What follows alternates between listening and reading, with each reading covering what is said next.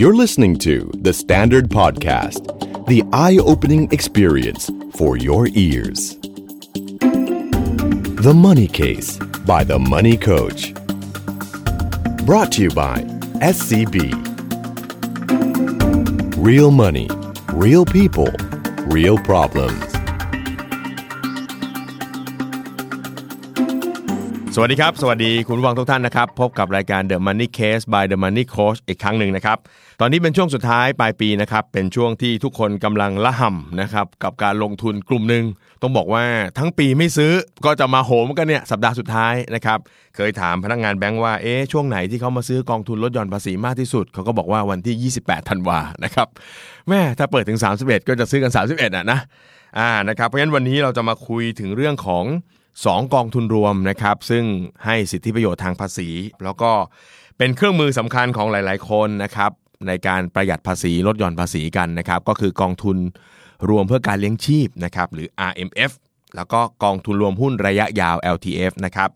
สองกองนี้เนี่ยนะครับคนส่วนใหญ่ก็จะใช้เพื่อลดหย่อนภาษีกันอยู่แล้วนะครับ แต่ส่วนใหญ่ก็จะไม่รู้ว่า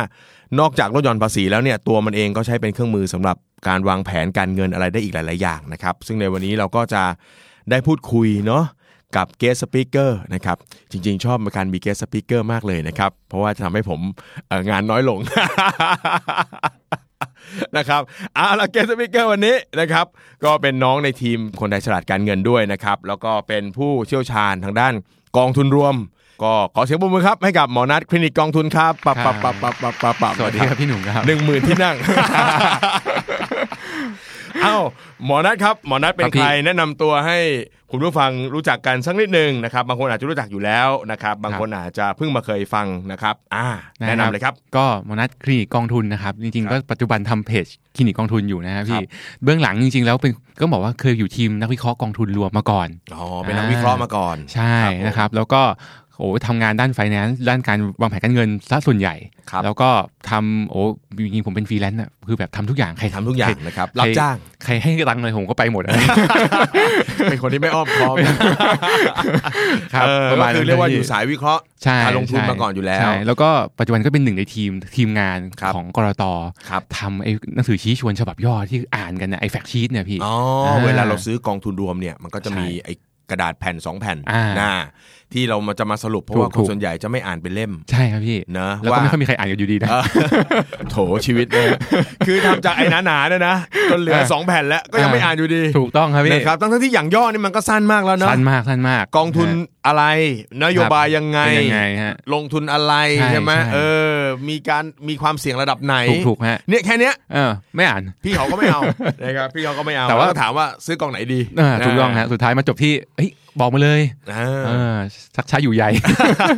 ทราบมาว่านัทไม่ได้จบทางด้านสายการเงิน ใช่ ตั้งแต่ ครับ เริ่ม แล้ว ถูกต้อง กระโดดเข้ามาตรงนี้ได้ยังไง คือ แนะนำนิดนึงนะค จ รับ ริง ๆ ตอนเรียนอยู่เนี่ยสัตวแพทย์นะพี่ประมาณปี5เนี่ยผมสนใจเรื่องลงทุนอยู่แล้ว เป็นสัตวแพทย์นะฮะ ใช่ ท่านผู้ชมฮะครับผม อ่าคือพูดตรงๆก็ก็อยากทำงานแต่ว่าอยากไม่ทำงานหนักไปตลอดทั้งชีวิตอ่ะ ก็เลยรู้สึกว่าเออต้องหาอะไรลงทุน ครับ ก็เลยอ่านหนังสือลงทุนแต่ตอนปีห้าพออ่านเสร็จปุ๊บ โอ้ ปีหกก็เริ่มแบบมองหาแล้วเอ้ยแต่พอเรียนจบปุ๊บมีมีตังค์เดือนแรกนะครับ จะซัดหุ้นซะหน่อยเลย อ่า อ่า คือศึกษามาก่อน ถูก แล้ ต้อ ว งปีนั้นก็ปี 2000 2007พอดี ตอน ครับ เรียนจบ โอ้โหเป๊ะ เลยซัดก่อน นึกนึกครับอ่อน ซัดก่อน ใช่ไหม สปาร์ตี้เลิกเลยนะสองพันเจ็ด โอ้โหกำลังพีคเลยผมก็ซัดไปโอ้โหกำไรช่วงนั้นกำไร อ่าช่วงโค้งสุดท้าย พอ2008ปุ๊บ วิกฤตเนาะ ครับ คือจำได้เลยว่าเงินที่ลงทุนไปทั้งหมดเนี่ยเหลือไม่ถึงครึ่งอ่ะ อื้อหือวาร์ปเลยวาร์ป เลย คือกลับไปตั้งแต่ทำงาน เลย หรือหรือทางนี้จะไม่ใช่นะ แล้วกลับไปทำงาน คิดเยอะจริงๆนะพี่คือแบบ เออ กะจะเลิกเลยแต่ว่าพอดีผมซื้อ LTF ไว้ อ่า อ่าปีแรกๆเนี่ยพอดีว่าผมอยู่สายการแพทย์เงินเดือนมันก็จะเริ่มแบบเสียภาษีแล้ว ครับผม อ่าก็ซื้อ LTF ไว้ ปรากฏว่าพอมันพ้นมาปีหนึ่งเฮ้ยคือพ้นพ้นวิกฤตเป็นนึกภาพออก อ่า คือ คือ ไ หุ้นน่ะ อยู่ดี เจ็บหนัก ยอ่า แต่ว่าทั้งในปีนั้นเนี่ยเราก็ซื้อ LTF ลดหย่อน ถูกต้องครับพี่ ก็คือไปซื้อตอนปี 2008 พอดี ใช่ เนี่ยเหรอโอ้ ใช่ก็แล้วพอมันกลับขึ้นมาแล้วเฮ้ยแสดงว่าเราแบบไม่ได้รู้อะไรบางอย่างหรือเปล่าวะที่เราลงพลาดพลาดไปเนี่ย อืม ก็เลยไปเรียนต่อการเงินปริญญาโท ครับ อ่า โอ้โห เพื่อ คนละเรื่องเลยฮะ เออเพราะรู้สึกว่าเฮ้ยเราต้องเอา คืน เฮ้ยที่เราจ่ายไปทั้งหมดนั่นมันค่าเรียนหรือเปล่าวะอะไร เงี้ยเฮ้ยเอาคืนอะไรเงี้ยเออ เออ ก็เลยไปเรียนจนแบบอ๋อสิ่งที่เราลงทุนพลาดมันมันมีหลายเรื่องมี behind the scene แบบเยอะมาก อ๋ออา ครับผม ประ หม มา อ ณ ก็เลย นั้นพี่ เป็นที่มา ใช่ ก็คือเอะใจว่าเอ้ยไอสิ่งที่เราลงทุนเนี่ยมันมีความเสียหาย อ่า แต่ไอสิ่งที่เราต้องทำเป็นประจำของเราอยู่นั้นนะคือการลดหย่อนภาษีของเราเนี่ยเนาะก็ซื้อ เออ กองทุนไป ใช่ เออมันเห็นผลขึ้นมาน เห็นผล ก็เลยเอะ ขึ้น ใจ มา ว่าเอ้ยมันมีอะไรบางอย่างที่เรา ไม่เข้าใจ ไม่ น เข้าใจมันหรือเปล่า เยอะ นครับ เลยอะผมว่าเยอะเลยแหละ เออแต่มันไม่เห มือนบางคนนะ บางคนเวลาที่เขาเขาไม่เข้าใจอะไรเนี่ยเนาะหรือเขาทำอะไรแล้วผิดพลาดไปเนี่ยกลายเป็นหลอนเนาะ กลายเป็นกลัวไป เออบางคน ใช่ฮะ เจอตลาดหุ้นแล้วแบบใครชวนลงทุนในหุ้นกองทุนรวมนี่ด่าเลยนะ เพราะว่าเคยมีประสบการณ์ที่ไม่ดี ไม่ต้องอะไรพี่พ่อผมเอง เต็ มเต็ม อาะครับ เลย ช่วง เอาพ่อมาเผา จริง ๆ เพราะว่ามีมีเยอะมีเยอะพี่สอนน้องๆ รุ่นใหม่ๆเนี่ย พอเขาเริ่มบริหารเงินเป็น มีเงินเหลือเขาก็อยากจะเอาไปลงทุนในกองทุนรวมหรือหุ้น อ่า พ่อแม่รู้นี่ด่าเลย โอ้ นะ โหพี่ห้ามเลยพ่อผมไม่ห้าม ห้าม จริง เลย เพราะว่าเขาบอกว่าเนี่ยโหดูนะตลาดหุ้นมันเคยเป็นแบบนั้นเป็นแบบนี้มาอะไรอย่างเงี้ย เออ แล้วแล้วหุ้นที่เขาซื้อซื้ออะไรรู้ไหม ครับ การบิน นะพี่ บอกได้ใช่ไหมไม่เป็นไรนะมันเก่ามากแล้ว เอาเป็นส ายการบินแห่งชาติประเทศหนึ่งแล้วกัน โอ้ นะ โหเหนื่อยเลย เออก็เหนื่อยก็เหนื่อย เออ เออก็เลยเป็นเป็นเหมือนกับคอยเตือนเนาะลูกหลาน ใช่ ให้ ฮะ ให้ไม่เข้ามาไม่เข้ามาในในวงการนี้ ครับประมาณ แต่จริงๆแล้วมันมาจากความไม่รู้เท่านั้นเองนะครับ ใช่ใช่ อ่าแล้วปัจจุบันก็กลายเป็นเอ่อทั้งผู้ให้คำแนะน ฮะ ำนะแล้วก็เป็นคนสอน สอน เรื่องการลงทุนด้ ด้ ว วย ยฮะใช่ครับพี่ นะครับ ครับ อ่าโอเคครับ วันนี้จะมาคุยกันเรื่องของกองทุนรวม 2 ตัวนะครับ ครับ ก็คือ RMF LTF วันนี้ต้องให้นัดอธิบายเบื้องต้นก่อน อ่า วันนี้ยังมีคนถามสลับกันอยู่เลย ว่า พี่ครับ เออผมจะลงทุนในกองทุน LMF ครับ นะครับมึงเอาตัวไหนแน่นะครับ มึงผสมกันแล้วนะ ตั้งสติก่อน ไม่รู้จะเอายังไงนะฮะ เออสองตัวเนี้ยนะครับ ก็ ฮะ คือ RMF นะครับ ก็คือกองทุนรวมเพื่อการเลี้ยงชีพ ครับ กับ LTF อ่าฮะ นะกองทุนรวมหุ้นระยะยาวเนี่ย ให้นัดช่วยสรุปง่ายๆ สั้นๆ ก่อนนะครับ ก่อนที่คนกำลังจะไปวู่วามใน2อสามอาทิตย์สุดท้าย เนี่ย ว่า เอ๊ะกูจะเสี่ยงหัวก้อยดีไหมแล้วเลือกซื้ออะไรเงี้ยนะเออมันต่างกันยังไงเนาะ โอเคฮะ เออประโยชน์มันมันเป็นยังไงกันบ้างนะ ครับแต่เอาเริ่มจาก LTF ก่อนแล้วกันนะ ค พี่ รับ เป็นกองยอดฮิตอยู่แล้ว ฮิตนะ นะครับ อ่า LTF เนี่ยต้องเข้าใจก่อนว่าเอ่อสินทรัพย์ที่เขาไปลงทุนคืออ ม หลายๆคนไม่รู้พี่เหมือนกับบอกว่าเพื่อนบอกเฮ้ยกองทุนลดหย่อนภาษี อืม ซัดตามเลย ครับผม ไม่รู้เลยทั้งสิ้น คือ ว่ามันเป็นกองหุ้น อ่าถ้าจำจากหนอมว่าคราวที่แล้วว่า อะไร ฮะ ที่มันจะทำให้ภาษีลดลงเนี่ยรู้สึกคนมีความสุข ครับซัดก่อน ได้ เลย คืนนิดๆหน่อยๆเอาหมด ใช่ แล้วก็ไม่รู้ว่า LTF ลงทุน ล ใน งทุน หุ้นในหุ้น อ่า ซึ่งลงทุนในหุ้นเนี่ยความเสี่ยงมันสูงมาก อืม โอ้ตลาดหุ้นเนี่ยพอสังเกตถ้าใครมีเพื่อนลงทุนในหุ้นอยู่ ครับ พอหุ้นแดงทีก็จะมาโพสต์ทีว่าชีวิตฉันทำไมมันมันประสบขนาด นี้ อะไรอย่างเงี้ยนะครับ ใส่ แล้วหุ้น ลามทุ่ง เอออะไรอย่างเงี้ยเออคือคือมันก็จะมีขึ้นขึ้นลงลงเป็นเรื่องปกติ เออ แต่ว่าถ้าลงทุนระยะยาวมาก อย่างเช่น5้าถึงเปีขึ้นไป โอกาสขาดทุนมันก็จะน้อยลงไปด้วย อืม แต่ว่าคนส่วนใหญ่ไม่เข้าใจลงทุนกับ LTF เสร็จปุ๊บ2เดือนเท่านั้นแหละทำไมมันแดง อ่า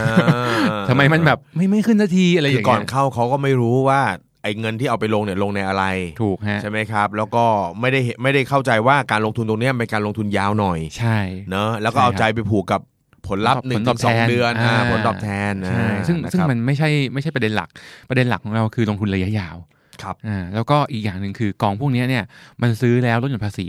ในปีนั้นนะฮะ ครับ หลายๆคนซื้อเป็นอย่างนี้คิดว่าเฮ้ยยื่นยื่นยื่นภาษีเดือนมีนาใช่ไหม อ่า วันสุดท้ายก็ซื้อเดือนมกรา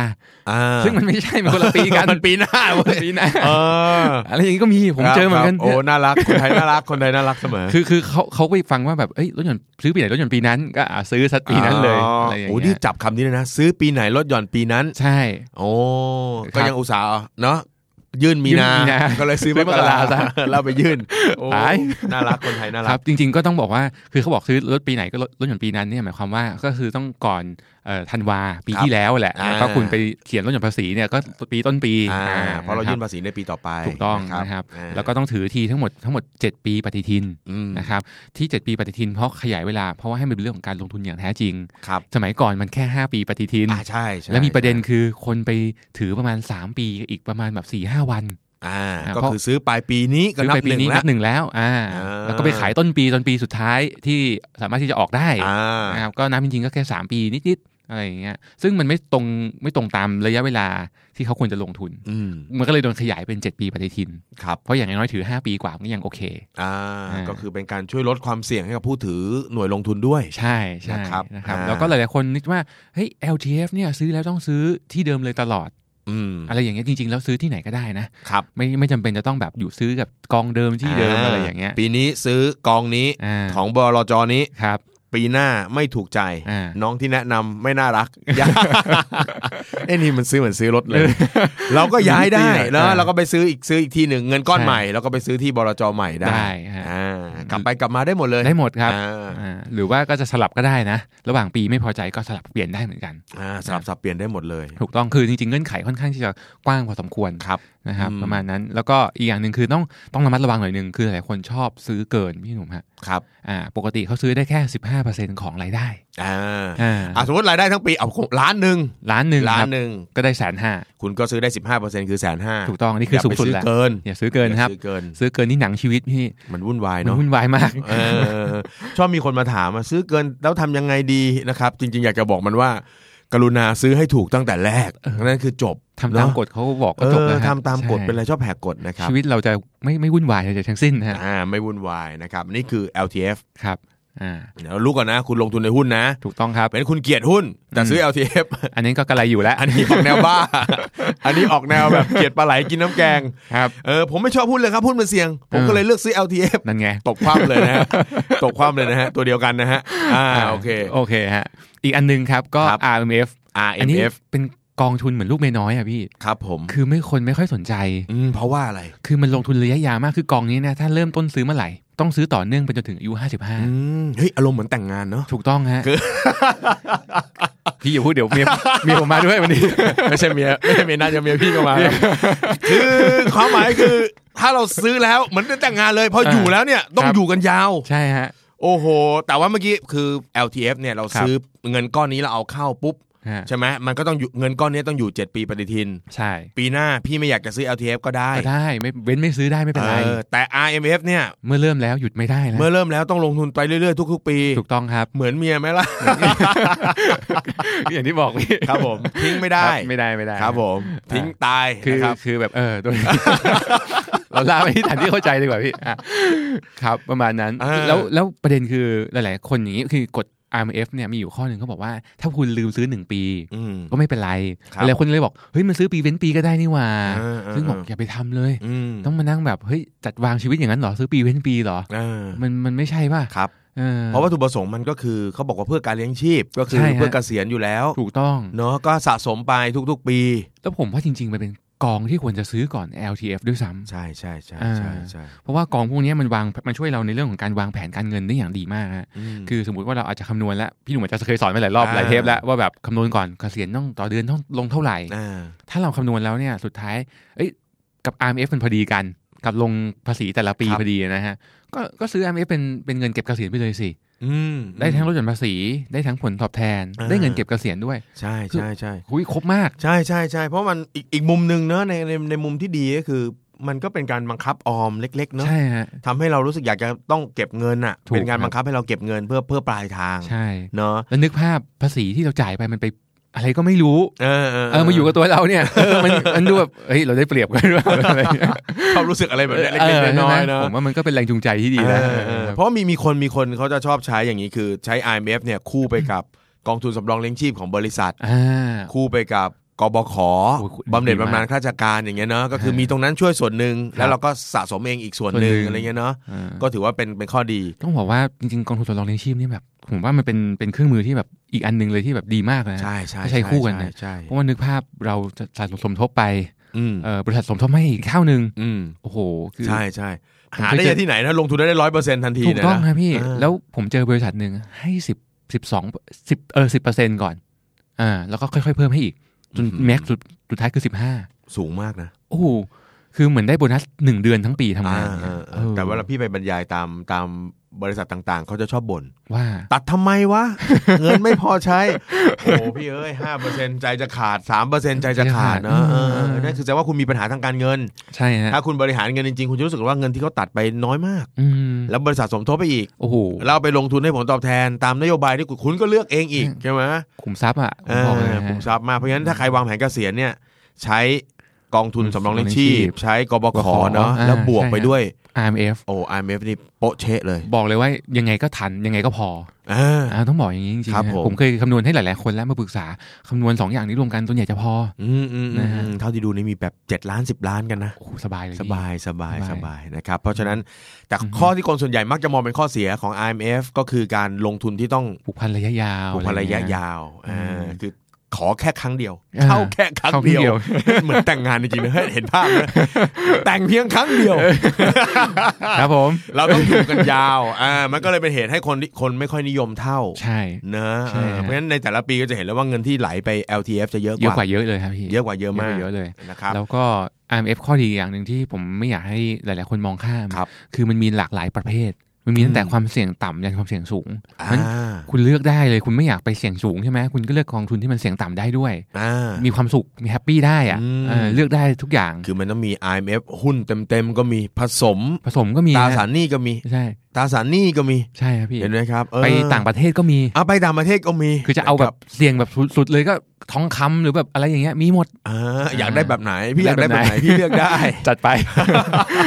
แต่ LTF นี่คืออย่างเดียว คือหุ้นไทย อ่าคุณไปก็คือคุณเจอหุ้นไทย ใช่ฮะ นะ อย่างมากสุดที่แบบลดความเสี่ยงได้ก็จะมีกองที่เป็นเป็นเจ็ดสิบสามสิบ อ่า ความว่าก็มีตราสารหนี้นิดนึงสามสิบเปอร์เซ็นต์ คือ LTF แบบผสม อ่าถู หุ้น ต้อง กับตราสารหนี้ ใช่ฮะ แต่ถ้า IMF นี่โอ้โห อืมมี คุณ ทุก เลื แบอก บ ตามชอบ มีทุกแบบ ตามสไตล์ ใช่ครับ นะครับอ่าก็เป็นเป็นมุมนะครับของคนที่อ่าสนใจเรื่องของการวางแผนเกษียณ ถูกต้อง เนอะ ฮะ สามารถใช้ทั้งสองตัวไปด้วยกัน ควบคู่กัน ได้ ได้ เลย ใช่ครับ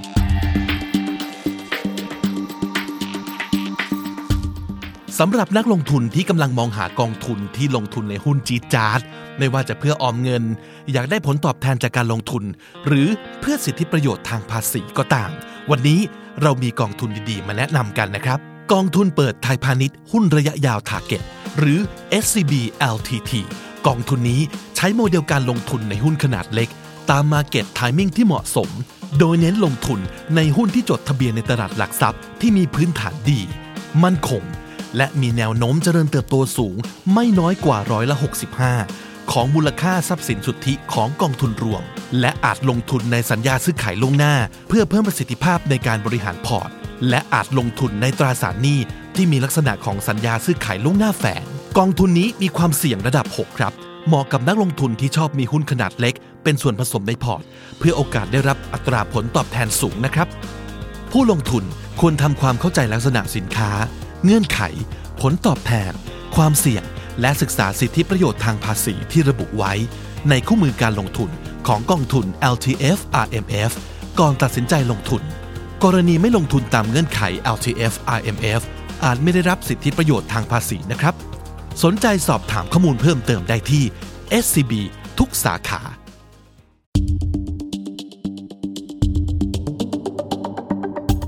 มีบางคนได้ยินบางคนแนะนำอย่างนี้ด้วย นัดคิดยังไงฮะเขาบอก ครับ ว่า LTF ดีกว่า ไป LTF เลย พอ LTF เนี่ยเจ็ดปีปฏิทินปุ๊บ เงินก้อน ครับ ครบกำหนดพอดี อ่า เอาออกไม่เสียสิทธิ์ทางภาษี ครับ แล้วเอามาลงทุนซ้ำ โอ้โห ชอบมีคนแนะนำอย่างนี้ อืม อ่า จริงๆ ถ้าถ้าทำแบบนี้ทำมันทำได้นะตามสิทธิ์นะครับ อืม แต่ประเด็นคือเหมือนว่าเงินคุณก็ไม่ได้งอกเงยตามที่มันควรจะงอกเงยไปเรื่อยๆอะ อ่า คุณคุณต้องเอาออกมาออกมาเสร็จปุ๊บเนี่ยอ่ะเสร็จเสียจังหวะเข้ากลับเข้าไปอีก อ่า แล้วตอนซื้อ LTF บางกองเนี่ยมีค่าธรรมเนียมในการเข้านะ อ่า อ่าคุณก็จะต้องเสียค่าธรรมเนียมในการเข้าด้วยเหมือนกันอีกที ใช่ อีกทีหนึงนะ ใช่ใช่ แล้วเงินก้อนเดิมเนี่ยมันไม่ได้พอกพูนแบบค่อย ๆ ทบต้นไปเรื่อย มม แล้ว เหมือนไม่เบรกมันนะเนาะเบรกมันออกมาก่อนหนึ่งที ๆ แล้วมันไม่มีก้อนแล้วเราไม่มีก้อนใหม่เข้าไปเนี่ยแทนที่มันจะพอกพูนเป็นสินทรัพย์ที่มันค่อยๆใหญ่ค่อยๆใหญ่ อ่า มันก็ไม่ได้มันก็เป็นก้อนเดิมมันก็โตไปเรื่อยๆอย่างนั้นเหรอผม ครับ ผมว่าในลองเทอมระยะยาวแล้วมันไม่ได้ประโยชน์เท่าไหร่นะ อืม ไม่ค่อยคุ้มเท่าไหร่ มีคนชอบเชื่ออย่างนี้ว่า เราสามารถลงทุนในการใช้เงินก้อนเล็ก ๆ ก้อนหนึ่ง ฮะ แล้วเราก็ลงทุนให้มันเติบโตจนเป็นก้อนใหญ่ได้ ครับ ซึ่งไม่รู้ครับมาถึงวันมาถึงวันนี้เนี่ยพี่มองว่าไอ้วิธีคิดเนี่ยมันอาจจะผิดนะ จริง ๆ สิ่งหนึ่งที่มันต้องมีต่อเนื่องก็คือต้องมีแคชหรือเงิน เงิน ที่เราต้อง เติ เติม ม เข้า เข้า ไป ไป เรื่อย ถูกต้องครับพี่ ๆเนาะเราลงทุนเราได้ผลตอบแทนที่ดี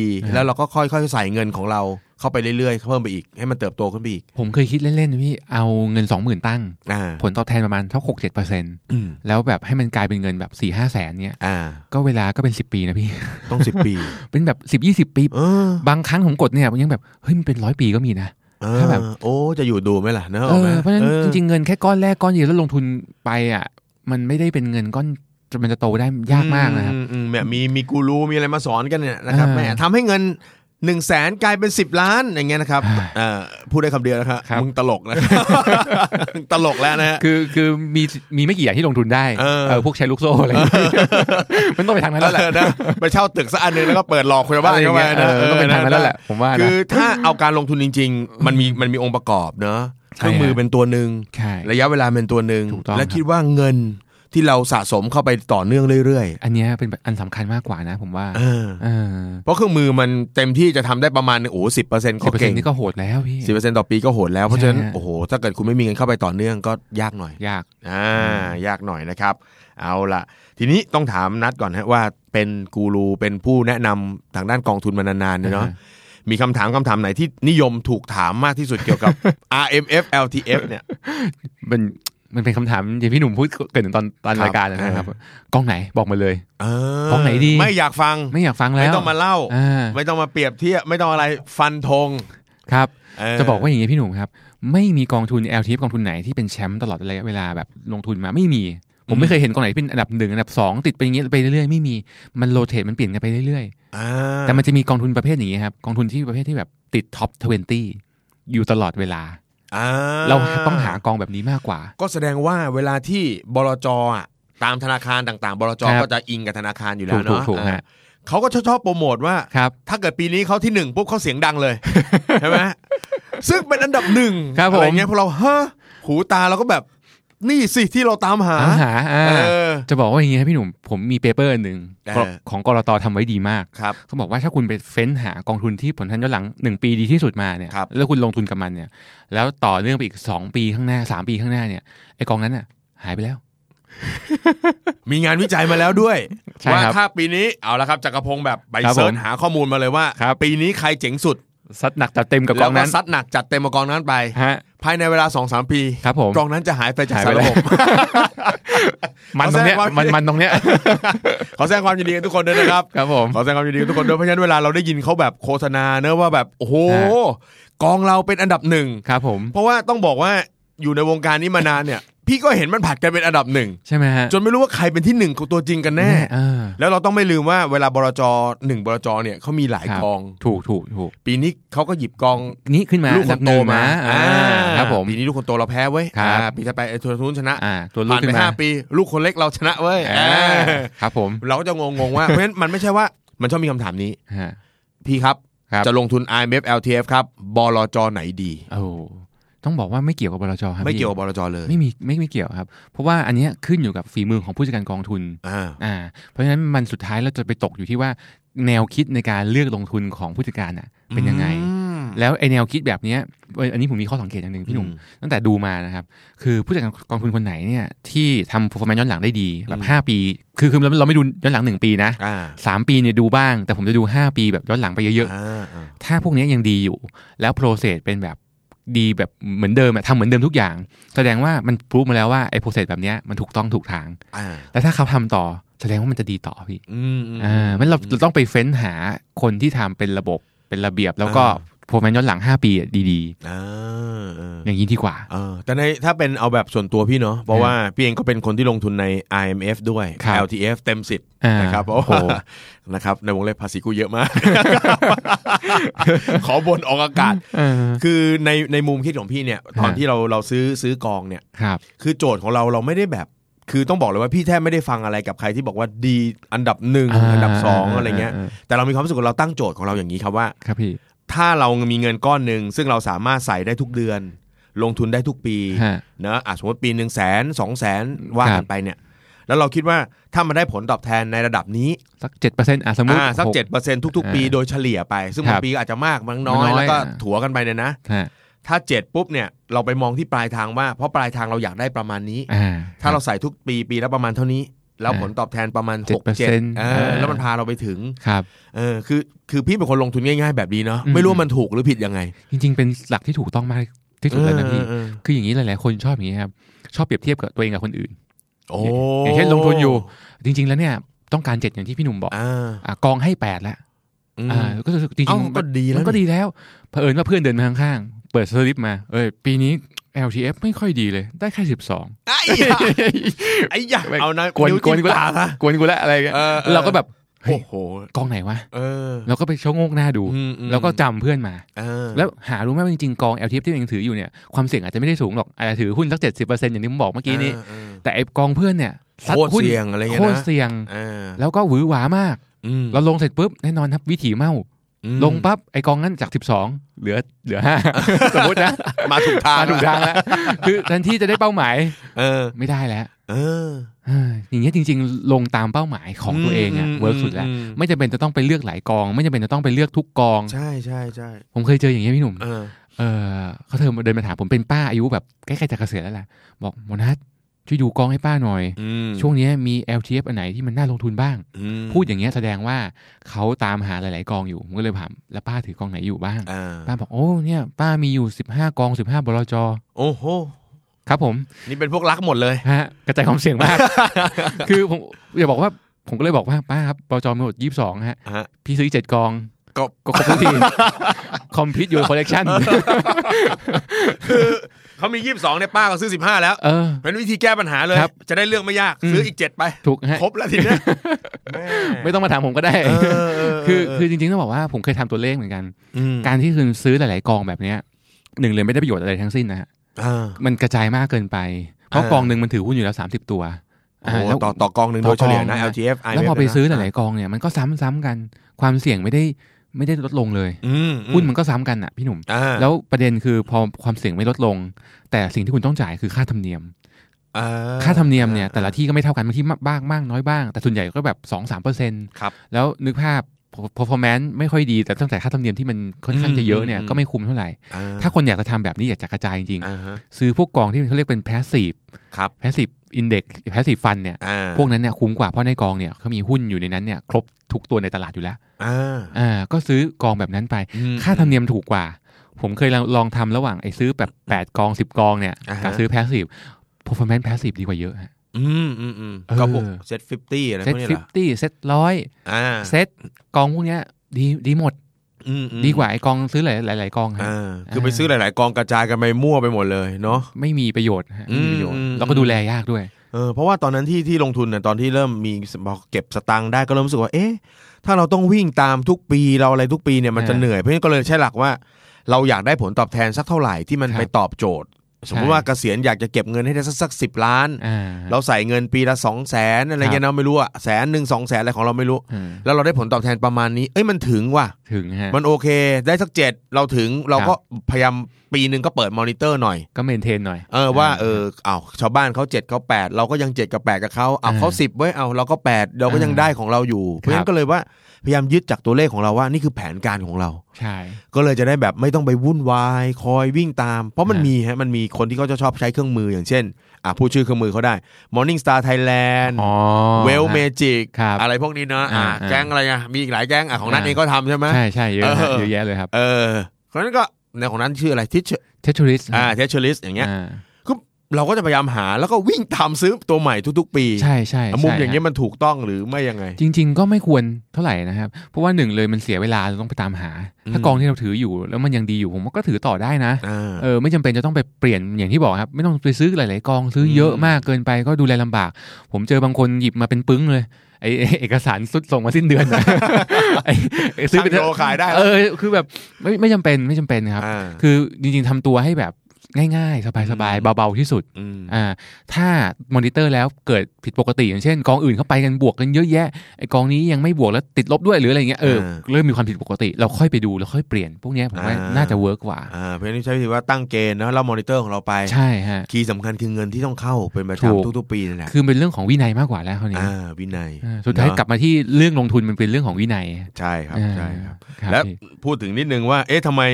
คนส่วนใหญ่เนี่ยต้องบอกก่อนเรื่องพฤติกรรมการซื้อ ทั้ง IMF LTF เหมือนกันหมดเลย ครับ เชื่อว่าช่วงสัปดาห์สุดท้ายของธันวานี้ มันก็คงจะเหมือนกันทุกๆ ปีเนาะ ป็ วันนี้ เป็ฮะ อยากจะบอกแฟนรายการนิดนึงว่า เอ้ย ครับ ไอ้วิธีการแบบนี้มันโอเคไหม ถ้ามัน ฮะ ไม่โอเค มันมีวิธีการที่มันเหมาะกว่าอะไรยังไงอยากฝาก เวลาผม ให้นัดฝกนิดนึง เวลาผมผมไปบรรยายที่ไหนผมจะบอกเลิกเถอะวิธีนี้ เฮ้ยจริงๆ อย่า พี่ เรียนนะฮะครับหมอนัทบอกเลิกเลยนะฮะ เลิกเหอะ เพราะว่ามันแน่นมันแน่นแน่นธนาคารจริง ๆ นะ ใช่ครับ คือไอ้นั่นธนาคารไม่เท่าไหร่ครับพี่ คือประเด็นคือผมทำผลตอบแทนย้อนหลังย้อนหลังมาเนี่ยสิบสี่สิบห้าปีเนี่ย มีแค่สี่ปีที่ซื้อปลายปีแล้วได้ผลตอบแทนเอ้ยได้ได้หน่วยลงทุนที่มันถูก ใน 15 ปีที่ผ่านมา อ่า จากการทำข้อมูล ครับ มีอยู่ประมาณ 4 ปี สี่ปี ที่ซื้อตอนแบบ sudden death เลยนะ อ่า เออแล้วได้ได้ได้หน่วยถูก ได้หน่วยถูก ที่เหลืออีก 11 ปีคือ คือ แพง แพงหมด คุณได้ของแพงตลอด ใช่เพราะฉะนั้นแล้วเราจะไปรอของแพงทำไมฮะใช่ไหมพี่ อื อืม อืมอืม วิธีที่ดีที่สุดก็ สมมติว่าปีนี้ต้องซื้อ LTF แสนหนึ่ง อ่า ก็หั่นเลย 12 เดือน ครับ เดือนละ 9,000 กว่าบาทก็ซัดไป อืม อ่าผมว่าแค่นี้แหละก็ก็สามารถที่ทำให้ทำให้เขาเรียกอะไร เห อะ มือนกับตัดรายเดือนอย่ง ตั เงี้ ด ย รายเดือน เออ สร้างวินัยให้กับตัวเอง แล้วก็ได้เขาเรียกได้ของที่ไม่แพงจนเกินไป ใช่ใช่ เอ ใช่ อแล้วพออย่างอย่างปีนี้ยกตัวอย่างเลย อืม คือทั้งปีมาเนี่ยตั้งแต่ต้นปีมา โอ้ โอ้ โห โหนิ่งๆเลยนะ ไม่มี เออ ไม่มีขึ้นนะฮะแล้วมากระโดดตอนช่วงช่วงแบบ หุ้น เดือนที่แล้วอะไรนะอะไรอย่างเงี้ยใช่ไหมฮะ โอ้โห โดด หุ้นวิ่ ปึ้ ง ง ขึ้ ขึ้ น น มา มา เลย สุดท้ายแพง แพงแล้ว แล้วยังไงอ่ะ อืม ก็มองหน้ากันแล้วผมประหลาดใจมากพอของแพงคนก็ยิ่งไม่ซื้อคนก็ยิ่งไปรอ รอแพงกว่า ไม่รู้ คือแบบกลายเป็นแบบกลายเป็น ไปรอแพงกว่าจริง ๆ นะเนี่ย อ่าแล้วนึกภาพนะครับพอตลาดหุ้นมันขึ้นไปแล้วเนี่ย แล้วพอมันจะลงมันลงไม่ได้แล้ว เพราะว่าพอจะลงปุ๊บคนก็ซื้อ LTF โอ้โห ดันไปอีก ก็ดันขึ้นไปอีก พอคนลงอีกก็คนซื้อ LTF อีกเพราะฉะนั้นผมว่า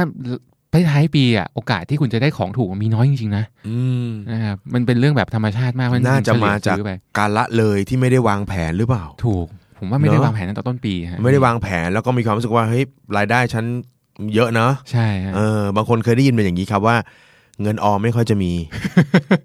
ภาษีอะเยอะ อ่ฮะ รายได้เยอะภาษีเย ครั อะ บ เพราะรายได้เขาคิดจากภาษีเลยอ่ะ อ่า เพราะว่า อ่า ไอ้ตัวตัวตัดอะไรของเรามันไม่ได้เยอะมากอะถ้า ครับ เอาแบบตัดโดยพื้นฐาน อืมอืมอืม พอปลายปีต้องรอปลายปี เพราะว่ากาจะใช้โบนัสซื้ออ อ๋อใช่ ใช่ไหม ใช่ฮะใช่ฮะ เออสุดท้ายเอาโบนัสมาซื้อของแพง ถูกครับ เออ บางทีบัตรเครดิตด้วยใช้บัตรเครดิตซื้อด้วย โอ้อันนี้เนียนตา เลยฮะท่านผู้ชมฮะ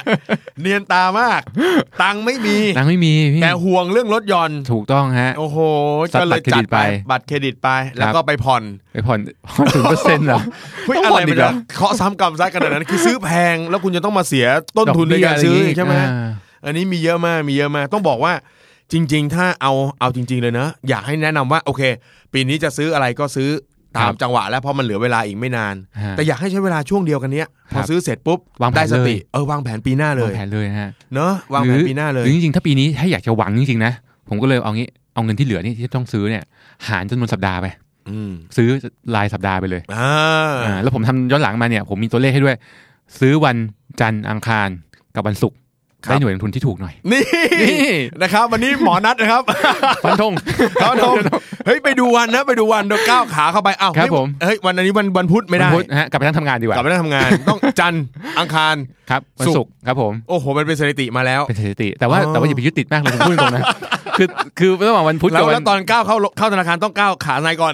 จริงๆจริงๆเนี่ยถ้าจะให้ดีก็ต้องมีมีมีมีแอปที่มันเป็นพวกแบบหมอดูอะเอ่อวันนี้เราเข้าธนาคารไหนได้อะไร สีไหนธนาคารสีไหนอะไรเงี้ยบอกอุ๊ยคิดมากเกินไปเปล่าอาจจะไม่ต้อง หมายความว่า ขนถ้าดนั้น ช่วงท้ายเนี่ยอาจจะแบบแบ่งเป็นไม้ๆหน่อย แบ่งเป็นรายสัปดาห์ เออ ก็ได้ก็ยังก็ยังโอเค กระจายเงิน มั หน่อย ช่วยมันช่วยลดความผันผวนได้แต่ว่าก็ก็ไม่ไม่ได้ เออ ไม่ได้ดีอยู่ดีอ่ะ ถ้าให้ดีคือผัดเออเรียกว่ากระจาย 12 เดือนน่ะดีที่สุ ค ด รับถูกต้องฮะ นะอ่า ครับ เพราะฉะนั้นก็อาจจะใช้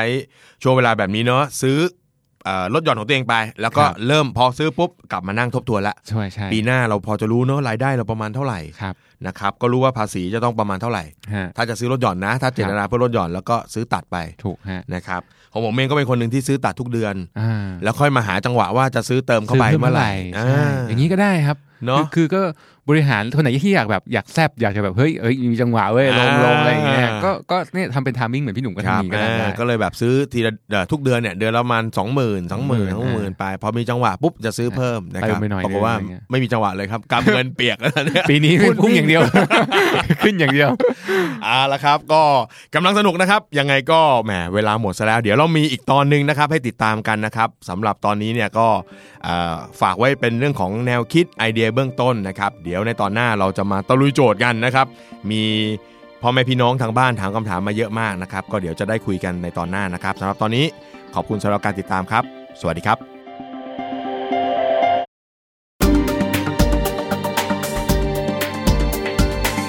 Binge listen to all our shows and episodes at thestandard.co slash podcast. The Standard Podcast. Eye opening for your ears.